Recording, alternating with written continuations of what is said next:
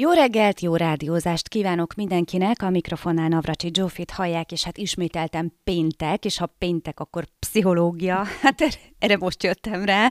Szigeti Mónika vendégem ismételten, szervusz, üdvözöllek. Szervusz, jó reggelt kívánok.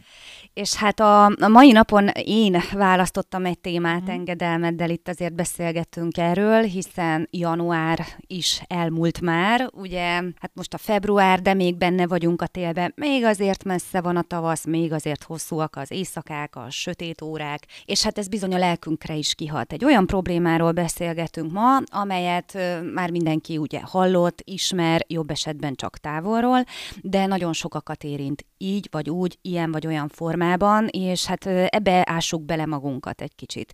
Ez pedig nem más, mint a depresszió. Azt gondolom, hogy ez azért is komoly probléma, és rögtön azzal kezdeném, de javíts ki, ha tévedek, mert nekem van egy olyan érzésem, hogy egy rettenetesen súnyi dologról van szó. Ilyen kis kúszómászó, kis alattomos dologról, amit mondjuk adott esetben észre se veszünk, hogy érint minket. Jól érzem? Ez egy ilyen dolog? Igen, ez a probléma, vagy ez a betegség azok közé, a pszichés megbetegedések közé tartozik, ahol a saját betegségbelátásunk nagyon korlátozott, és ennek valószínűleg tényleg oka lehet az, hogy nem feltétlenül indul látványos tünetekkel az egész, és ezért nem biztos, hogy az első pillanatban, az első depresszióra hajazó tünetek megjelenésekor bárkinek is, tehát akár az adott személynek, aki a betegséggel küzd, akár a környezetének eszébe jut, hogy mondjuk ez egy kezdődő vagy egy enyhe fokú depresszió lehet. Tehát ebből a szempontból valóban alattomos ez a dolog, ugyanakkor nagyon jellegzetesek a tünetei, mégis a depressziónak, csak ahogy említettem is, nem feltétlenül maga az adott személy, aki ezzel a betegséggel küzd, veszi észre, ellentétben ezzel viszont a környezete, az enyhe fokon túl, tehát amikor már egy közepesen súlyos vagy egy súlyos depresszióról beszélünk, akkor azért elég látványosan érzékelheti ezeket a tüneteket, csak akkor sem vagyunk sokkal előrébb, mert hogy mindeközben maga a beteg, meg nagyon motiválatlan a változásra, még mindig feltétlenül nem hiszel feltétlenül, hogy neki problémája van, és semmiképpen nem akar elindulni terápiás segítséget kérni, hiszen pont az a lényege, úgy lehet a depressziót szerintem leginkább ilyen képszerű formában megjeleníteni, hogy gyakorlatilag olyan, mintha lenne egy ilyen szürke szemüveg az orrán, ami mármint, hogy a látvány szürke lesz tőle mindenféle helyzetben, saját magára vonatkoztatva, a jövőre vonatkoztatva, és a többiekre vagy a külvilágra vonatkoztatva is egy ilyen szürke színű masszát lát gyakorlatilag az, aki a depresszióval küzd. Tehát, hogy nem nagyon látja a jövőbeli terveknek a megvalósíthatóságát, nem nagyon látja a saját jövőbeli terveit, és az embereket sem tudja feltétlenül színesnek és pozitívnak látni, se a hozzávaló viszonyában, se úgy egyébként. Tehát, hogy olyan elszürkült, olyan élet és vidámság nélkülévé válik minden a számára, és éppen emiatt, mivel a saját jövőjében sem tud bízni, ezért nagy valószínűséggel nem akar nekiindulni a változtatásnak, hiszen úgyse lesz jobb. Tök fölösleges elmenni pszichológushoz, teljesen fölösleges gyógyszert szedni, attól még nem lesz jobb. Tehát ez a tehetetlenség. Egyébként ezt a fogalmat szintén összefüggésbe hozzák a depresszióval, a tehetetlenséget, illetve a tanult tehetetlenséget. Ez nagyon átítatja a depresszióval küzdő embereket, és emiatt nagyon nehéz nekiindulni a terápiának, főleg akkor, amikor már ez valóban egy ilyen súlyosabb szinten vagy fokon lévő depresszió. Ez akkor mondhatjuk, hogy fokozatosan alakul ki?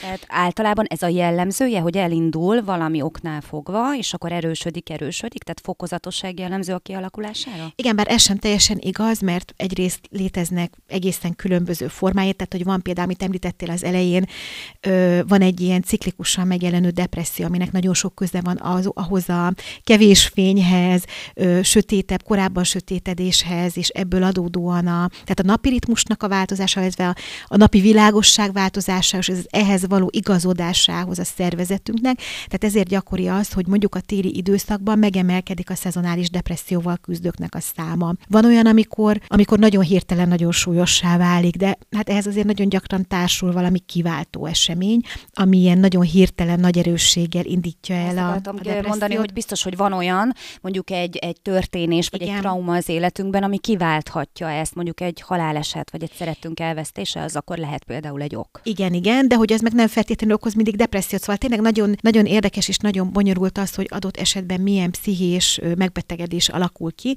de lehet egy ilyen nagyon traumatikus eseményre válasz a depresszió kialakulása is. És egyébként pedig azt is nagyon fontos tudni róla, hogy azt gondoljuk, hogy van egy esékenység az ilyen nagyobb pszichés-pszichiátriai megbetegedések esetén. Ez azt jelenti, hogy mondjuk van egy ilyen genetikai meghatározottság arra, hogy az ember családjában mondjuk gyakrabban fordulhat elő a depresszió. Ez nem jelenti azt, hogy elő is fordul, hanem hogy fordulhat, tehát hogy érzékenyebb. Valakinek van rá hajlama? Hát mondhatjuk így is, hogy hajlam, ezt egy esékenységnek hívjuk szépen szakmai szóval, csak nagyon nehéz elmagyarázni, ez mit is jelent, tehát hogy valószínűleg talán a hajlammal köthetjük leginkább össze, tehát hogy van egy olyan előhúzalozottság az ő idegrendszerében, hogyha kedvezőtlenül alakulnak a környezetében a körülmények, és itt a kapcsolati körülményekre is gondolok, meg akár így az élethelyzeti körülményekre is, akkor van, akinél nagyobb esély van a depresszió kialakulására, van, akinél meg vagy egy egészen más pszichés megbetegedésre van esély, vagy semmire, mert éppen neki nincsen erre egy ilyen előhúzalozottsága mondjuk genetikai szempontból, tehát hogy nagyon sokszor a depresszió kialakulásában ez egy fontos szál, illetve még egy nagyon fontos, ami már igazából a működésnek a megértésében segít bennünket, hogy átrendeződik ebben az esetben, ebben a pszichés megbetegedés esetében átrendeződik az agyban található ingerület átvevő anyagoknak az aránya, a mennyisége. Tehát van egy fiziológiai háttere. Van egy fiziológiai háttere, és pontosan emiatt kell megtalálni a megfelelő, vagy lehet, vagy szükséges megtalálni a megfelelő gyógyszert a depresszió kezelésére. Tudom, hogy ez már egy másik téma a depresszió kezelésére, csak talán így érthetjük meg a folyamatot, hogy van egy ilyen, mondjuk egy ilyen genetikai meghatározottság, vannak események, amik kiválthatják a depresszió kialakulását, amivel együtt jár a betegséggel magával egy ilyen fiziológiai, biológiai, neurológiai változás, és éppen ezért a kezelése két irányú lehet a depressziónak. Az egyik, ami erre a neurológiai, fiziológiai dologra hat, az a megfelelő antidepresszánsnak a használata, ami visszarendezi az idegrendszerben ezeknek az ingerület átvevő anyagoknak a működését, és a másik pedig nyilván a pszichoterápiás segítségnyújtás, ami meg arról szól, hogy azokat a kiváltó eseményeket, azokat a nehéz helyzeteket, azt a szürke szemüveget segítse levenni a depresszióval küzdőről. Tehát, hogy így érthető meg maga a folyamat, hogy hogyan alakul ki, és hogy hogyan kezelhető a depresszió. Nagyon-nagyon jó, amit mondasz, és itt akkor ezt így ki is emelném, mert rengeteg kérdésem van, jegyzetelgetek, mert nagyon jó dolgokat mondasz, és a depresszióval kapcsolatban az egyik talán legnagyobb félelempont, amit említesz, ez a gyógyszeres kezelés.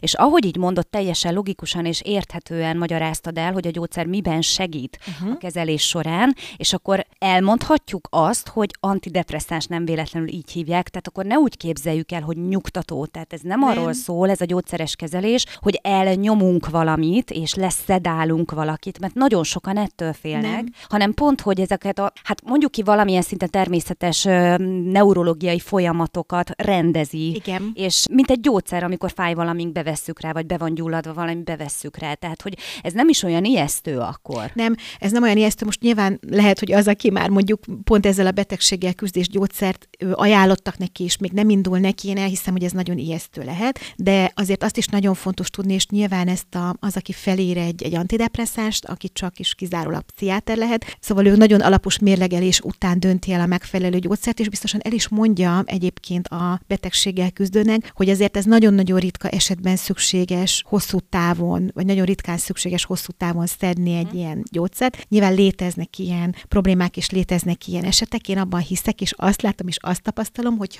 ha ez a kombinált terápiás módszer, amiben adott esetben bizonyos időszakra a gyógyszerszedés mellett egy hosszú távú pszichoterápiás segítséget is kap, illetve például pont a depresszió esetén a kognitív terápiás technikák azok nagyon-nagyon jól tudnak működni, naplózással, különféle feladatokkal, egyéb ilyen tudatosan felépített technikákkal nagyon-nagyon jól lehet a depressziót kezelni.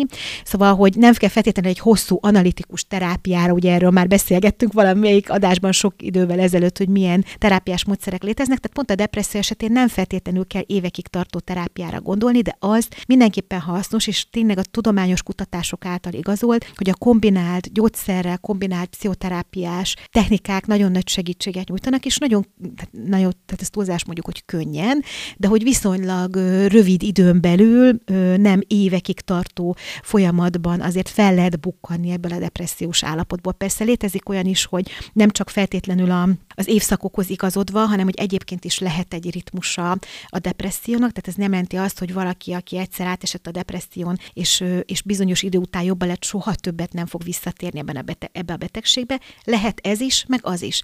Lehet, hogy valakinek egy depressziós epizód után, ezt is így hívjuk, soha nem tér vissza már a depresszió, de valakinek vannak tünetmentes időszakai, és aztán újra előtérbe kerül, de amikor már van egy kialakított jó terápiás módszer, egy megfelelő terapeuta és egy jó gyógyszer, akkor ezek a depressziós epizódok jól kézben tarthatóak. Tehát, hogy ez egy nagyon, nagyon érdekes betegség és nagyon érdekes problémakör, azt gondolom, és akkor még arról nem is beszéltem, majd aztán hagylak szóhoz jutni, hogy kérdezd, hogy ez egy fajta, szóval létezik ennek is egy enyhébb változata, amikor csak egy ilyen alulfekvő hangulat van, de viszonylag stabilan. Tehát, hogy amikor az ember kevésbé... Állandó a rossz kedvű. Hát igen, amikor kevésbé látja meg a jókat a mindennapokban, aztán létezik az, amikor tényleg kifejlődik a depresszió betegsége, és létezik egy, most éppen az új szakterminológia szerint bipoláris, legalábbis remélem, hogy azóta ez nem változott, bipoláris zavarnak hívott probléma, amit régen mániás depressziónak neveztek, itt talán jobban tudják a hallgatók, meg te is, hogy miről van szó, amikor a depresszív szakaszok egy ilyen túlságosan is felülhangolt, ide nekem a világot, kritikátlan viselkedéssel társul, ilyen nagyon fent lévő állapottal váltakoznak. Uh-huh. Na, ez nagyon nagy széles amplitudó. Na ez egy olyan probléma, amivel viszont biztosan számíthatunk rá, hogy egy életen keresztül együtt kell élni, ez egy viszonylag nehezebben kezelhető pszichés megbetegedés, tehát hogy létezik, azért ezt se hallgassuk el, hogy létezik egy ilyen formája is, ahol nagyon nehéz a nagyon mélyen fekvő hangulat, nagyon sokszor itt nagyon erősek a szuicid késztetések és veszélyeztetések. Hirtelen mondjuk akár egy adott napon belül valaki rettenetesen jól érzi magát, jól indul a napja, minden csodálatos, pörög ezerrel, és akkor egyszer csak minden ok nélkül, hát ez szokták mondani, mély depresszióban van, és ez akár egy nap leforgása alatt. Lehet, igen, de aztán általában az állapot az hosszabban kitart mindegyik, tehát egy napon belül válthat, de hogy akkor azért egy hosszabb, rövid ideig tartó depresszív szakasz jön, vagy pont ez a felülhangolt, és hogy tényleg ilyen, tehát tényleg minden szempontból kritikátlan viselkedés, hogy elutazik a világ másik felére hirtelen ötlettől vezérelve, és ott nem feltétlenül biztonságos körülmények között tölt egy-két hetet, vagy válogatás nélkül létesít szexuális kapcsolatokat, vagy kipróbál valami drogot, amit addig még sosem. Tehát, hogy ezt így kell elképzelni, hogy ilyen egészen extrém viselkedéses jegyek jelennek meg egy mániás szakaszban. Egy kicsit a depresszióval érintett személyiségekről, ha beszélünk. Van egy, hát hitek, tévhitek. Én úgy hallottam, hogy azok az emberek nyilván, akik érzékenyebbek, intuitívabb személyiségek, őket inkább érinti ez a betegség, mint akik abszolút a racionális gondolkodást képviselik. Mennyire igaz az, hogy az érzékeny lelkületű embereket jobban érinti ez a probléma? Hát ez elképzelhető, hogy így van. Szerintem az, hogy az ember személyisége milyen, az nagyon sok mindent meghatároz, hogy mondjuk egy adott helyzetben mennyire tudja azt, nem tudom, jól bekalibrálni, hogy a szituációban a szerepe az ő hibájából alakult így, vagy a környezete miatt kellett ilyen reakciót adnia. Szóval, hogy nagy érzékenységgel, a lényeg az, hogy nagy érzékenységgel rendelkeznek az érzékenyebb emberek egyrészt a saját megítélésükkel kapcsolatosan, másrészt azzal a feltételezéssel, hogy bizonyos helyzetekben ki hogyan viselkedik, és hogy abba ki mennyire felelős. Szóval nem tudom, ezt mennyire érthetően tudom elmondani, tehát hogy nyilván egy alapérzékenység jellemző bizonyos személyiség típusú emberekre, és vannak olyanok, akik nem sokat agyalnak ilyen dolgokon. Akik többet morfondíroznak azon, hogy jók vagy rosszak a dolgok, hogy az ő felelősségük, szerepük, határuk tényleg hol van a dologban, nyilván érzékenyebben reagálnak a külvilágból jövő negatív visszajelzésekre, negatív történésekre. Tehát mondhatjuk azt, hogy hajlamosító tényező lehet ez akár egy depresszióra, de nem feltétlenül arra. Tehát az biztos, hogy arra... Bárkit érinthet, igen, és hogy arra azok az emberek, akik érzékenyebbek, és nem feltétlenül racionálisan, és egy pipálással elintézve lépnek túl egy nehéz helyzeten, bármilyen pszichés tünetre, vagy megbetegedésre érzékenyebbek lehetnek.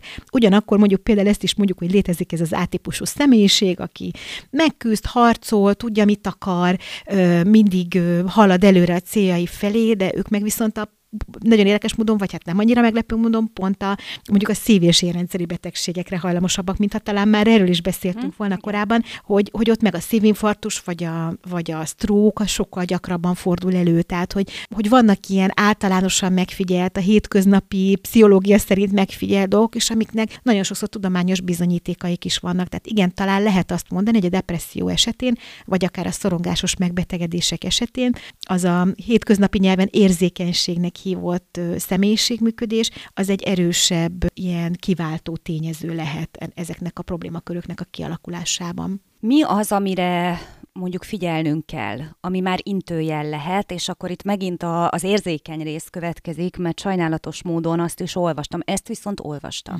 hogy a depresszió, pláne talán emiatt a social felületek és az egyéb ilyen mobbingolás, meg ilyenek miatt az egyre fiatalabb korosztályt is érinti. És hát nem is gondolnánk, de ugye itt a bántás, az iskolai bántalmazás, a verbális bántalmazás, az, hogy mondjuk egy Facebook profil vagy egy TikTok profil mögé bújva bántalmazunk valakit, egyre inkább a fiatalokat is érinti. Szülőként például egy gyereknél mi az, amit intőjelnek hívhatunk, mondjuk egy kamaszkorban?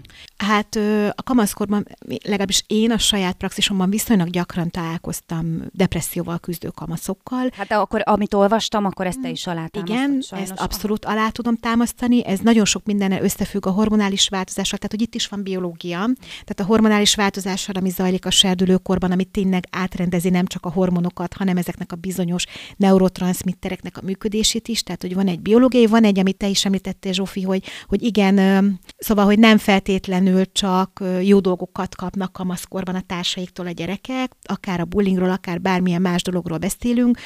Nagyon nehéz kamaszként, egy nagyon nagy feladat a kamaszoknak, hogy szeretnének nagyon oda tartozni valahova, összetartozni valakivel, és szeretnének nagyon egyediek lenni. És akkor van, amikor a nagyon egyedivé váló kamaszt, azt kirekesztik, vagy kicsipkedik így a csapatból. Ez nagyon sokszor indukálója az egyre rosszabb hangulatnak, és aztán ezzel a biológiai kombinációval vezethet valóban depresszióhoz, tehát hogy nagyon sokszor ez volt a háttérben a hozzám kerülő gyerekeknél. A szülők ilyenkor olyasmiről számolnak be, hogy egyre kedvetlenebbé válik, egyre motiválatlanabbá válik, mind a tanulásban, mind a kortársaival való kapcsolattartásban. Nagyon szélsőségesen változhat a hangulata és a viselkedése, és ettől még lehet, hogy depresszióról van szó, még akkor is, hogyha az egyik pillanatban vihog, a másikban meg éppen zokog, és nem tudom én, a 30. zsebkendőbe fújja az orrát, tehát hogy ettől még ez simán lehet depresszió, ami nagyon fontos, hogy az addigi viselkedése, bármiről is legyen szó, az jelentősen megváltozik a fiatalnak, vagy a kamasznak, tehát hogy mondjuk amíg eddig mindig minden délután nagyon fontos volt, hogy a barátaival találkozzon, most az iskola után azonnal hazamegy, magára zárja az ajtót, és még az online platformon sem veszi fel a kapcsolatot a többiekkel. Eddig nagyon keveset aludt, mert hogy fontos volt, hogy közben a többiekkel pötyögjön alvásidő helyett is esténként, vagy alvás helyett is. Most 16 órákat aludna legszívesebben, eddig nagyon odafigyelt arra, hogy mit eszik meg, most mindent megeszik válogatás nélkül, vagy éppen pont fordítva. Tehát hogy az a lényeg, hogy ahogy eddig működött, viselkedett valamilyen helyzetben, az nagyon 180 fokos fordulattal megváltozik. Ez mindig nagyon jelzésértékű. Nyilván, ha már világos, mert hogy reggeltől estig bömböl a kamaszunk, mert hogy belefér a sírás a kamaszkorba, sőt kell is. Igen, ezért nehéz, mert hogy pont, hogy ennek a korosztálynak pont ez jellemzője, tehát azért nehéz pont észrevenni ebben a korban. Igen, de hogyha tényleg minden határon túlmutatnak már ezek a dolgok, és nagyon nagy a változás, akkor az mindenképpen jelzésértékű lehet. Az is, attól is nagyon nehéz, hogy nagyon sokszor nem is szívesen beszél, tehát hogy életkorból adódóan sem szívesen osztja meg a kamasz a szüleivel a nehézségeit, de hogyha még erre rájön egy ilyen depressziós szakasz, vagy egy kialakuló depresszió, akkor pedig még kevésbé, és ezért nem tudjuk bele kiszedni, hogy tulajdonképpen mi is a baj. Tehát hogy nem is, emiatt nem is feltétlenül korán jutnak el pszichológushoz a depressziós kamaszokkal a szülők, hanem leginkább már olyankor, amikor mondjuk tényleg annyira boldogtalan, és nem csak a kamaszkorból adódóan boldogtalan, hanem mondjuk tényleg reggeltől estig sír a gyerek, és nem hajlandó sehova sem kimozdulni, akkor azért már nagyon jó esélye gondolhatnak a szülők arra, hogy itt probléma, és el is indulnak, igen. És akkor még egy dolog van ehhez, Nálam, hogy akarták kérdezni, csak szerintem nagyon fontos és ide tartozó, hogy ami még így a depresszió fennállását valószínűsítheti, az bizony az öngyilkossági gondolatoknak, terveknek a megjelenése. Hozzáteszem, az nem jár... Azért az egy nagyon egyértelmű jel már. Igen, de hogy nagyon sokszor ez, ami igazán felhívja a figyelmet arra, hogy gond van, amikor valami olyan, teljesen mindegy, lehet, hogy baráttól, aki aggódik a gyerekünkért, őtőle jön vissza valami ilyen információ. Igen, nagyon-nagyon egyértelmű jel, és mégis nagyon sokáig ez is a felszín alatt tud maradni. Szóval, hogy ez szokott, amit még nagyon-nagyon érdemes a szülőknek figyelni, hogy nincs-e valami olyan, tehát hogy tudom, hogy a kamaszok sokkal jobbak a szüleiknél abban, hogy eltüntessék a böngészési előzményeiket, tehát vagy hogy ne lássuk azt, hogy mi történik az ő online felületeiken, de hogyha bármi ilyen információ megakad a szemünk, akkor azért mindenképpen érdemes megpróbálni a gyerekkel beszélni arról, hogy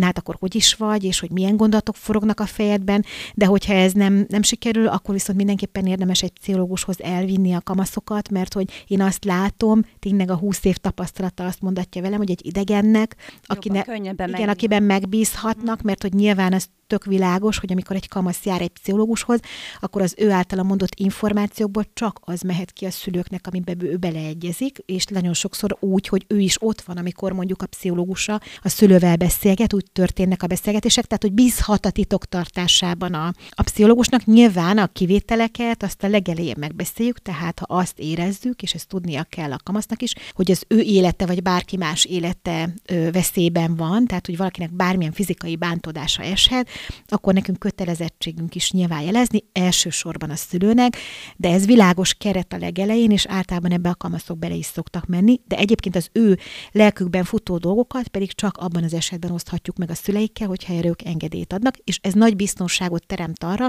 hogy elmerjenek nekünk dolgokat mondani. És addigra már van olyan bizalom, hogy elhiszik, hogy ezt fontos mondjuk például megosztani a szülővel, vagy adott esetben fontos egy kórházi kezelésre, vagy kivizsgálásra befeküdni annak eldöntésére, hogy depresszió-e a problémakör, szükséges-e a gyógyszer, és sokszor a kamaszoknál is a gyógyszer a terápiával együtt hozza ki a depresszióból a kamaszokat. Szóval, hogy ezek a dolgok, amikre szülőként nagyon nehéz észrevenni, tényleg, tehát hogy ez egy olyan problémakör, amit nagyon nehéz észrevenni, de hogy talán ezekre lehet figyelni. Ugye mondtad, hogy a depressziónak egy jellegzetessége, hogy a betegség tudat gyakorlatilag ugye nem is jelenik meg, sőt, inkább hárító típus, tehát ez is a nehézsége, hogy egyáltalán szülőként eljussunk odáig, hogy kommunikáljunk a gyerekkel erről. Ez valóban nehézség, tehát hogy nagyon sokszor nincsen semmiféle motiváció arra egy kamaszban, hogy ő elinduljon pszichológushoz, ez az egyik, amit látok, a másik, meg ennek pont az ellenkezője, mert az a belső feszültség, amivel ez az egész jár, mert hogy az jár még akkor is, hogyha ott van az a szürke szemüveg, ez egy borzasztó feszültségteli helyzet,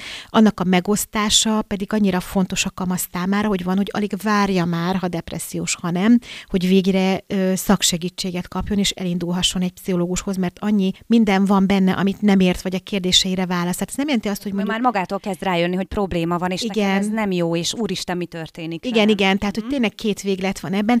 Nyilván van az a helyzet, amikor nincs a szülőnek gondolkodási lehetősége. Egyébként azt mondjuk, hogy a kamaszoknak a terápián való részvétele a részvétel szempontjából fontos, hogy ő beleegyezzen ebbe a döntésbe, tehát nincs az, mint egy kicsinél, hogy megfogja a szülő, aztán elviszi a pszichológushoz, leülteti, hogy na tessék, akkor itt vagyunk, és akkor majd a pszichológus megoldja, aki egyébként nyilván tényleg megoldja a kamasszal is, de egy kamasznál az ő együttműködési szándéka nélkül borzasztó nehéz terápiát indítani.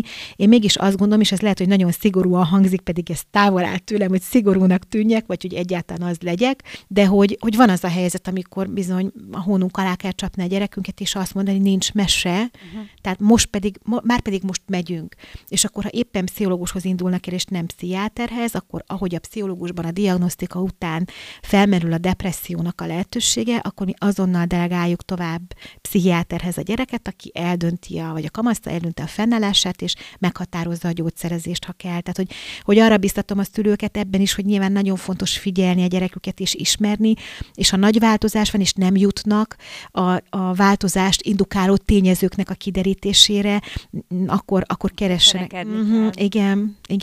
Igaz-e a tény, hogy a szorongás szorongás az összefüggésben van a depresszióval, tehát egy tartós szorongó állapotból kialakulhat depresszió. Ez nem feltétlenül igaz, tehát a szorongásnak tényleg számtalan formája létezik, létezik a generalizált szorongás, ez jó nehéz szó, ami tényleg mindenféle helyzetben különösebb ok nélkül megjelenő, nagyon intenzív félelem. Lehet belőle, de nem feltétlenül, mert az egy másik szorongásos korkép a pánikbetegség, tehát hogy amikor gyakorlatilag ez a haláltól való félelemmel kapcsolódik össze, hogy bármilyen helyzetben elönti az érzés a pánikbetegséggel küzdőt, hogy ő meghalhat.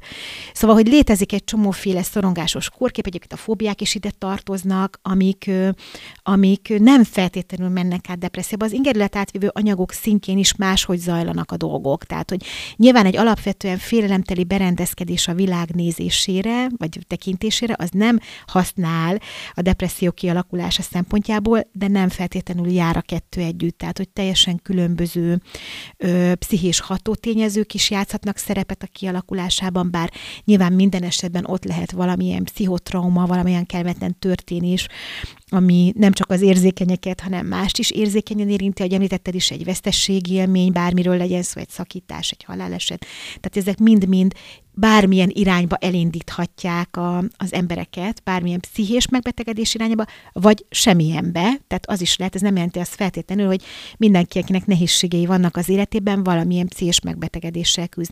De nem feltétlenül jelent egyértelmű utat a szorongás a depresszió felé.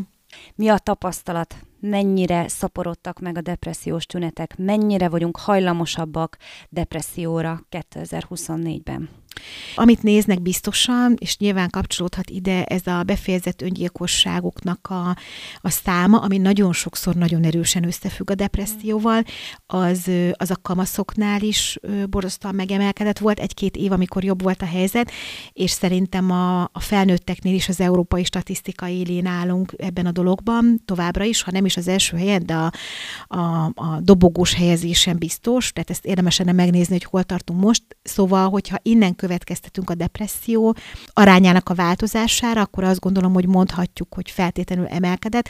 Ugye nagyon-nagyon sok minden történt, erről is beszéltünk már, hogy annyi minden történt a világban, most az elmúlt időszakban se a COVID-pandémia, se a háborús helyzet nem segített a depresszió szempontjából, tehát én tényleg azt gondolom, hogy azzal kell számolni, és ott a korai COVID idejének a korai kutatásai is már felhívták a figyelmet arra, hogy nem csak az akut stresszel és az arra adott reakciókkal kell számolnunk a COVID-pandémia idején, hanem úgy általában a pszichiátriai megbetegedéseknek a számának a növekedésével, hiszen ez egy olyan félelemmel teli helyzet volt, amire megint csak hangsúlyozom, nem csak az érzékenyek, hanem senkinek nem voltak jó megoldási stratégiái, és nyilván ez, ha volt egy esékenység hozzá, egy genetikai érzékenység, ráadásul nem voltak jó megoldási stratégiák, akkor az összes többi pszichés megbetegedés mellett a depresszió számát is feltolhatta, és azt gondolom, hogy ez így is történt. Hát nem feltétlenül pozitív ennek a beszélgetésnek a vége, de a lényeg az, hogy van megoldás.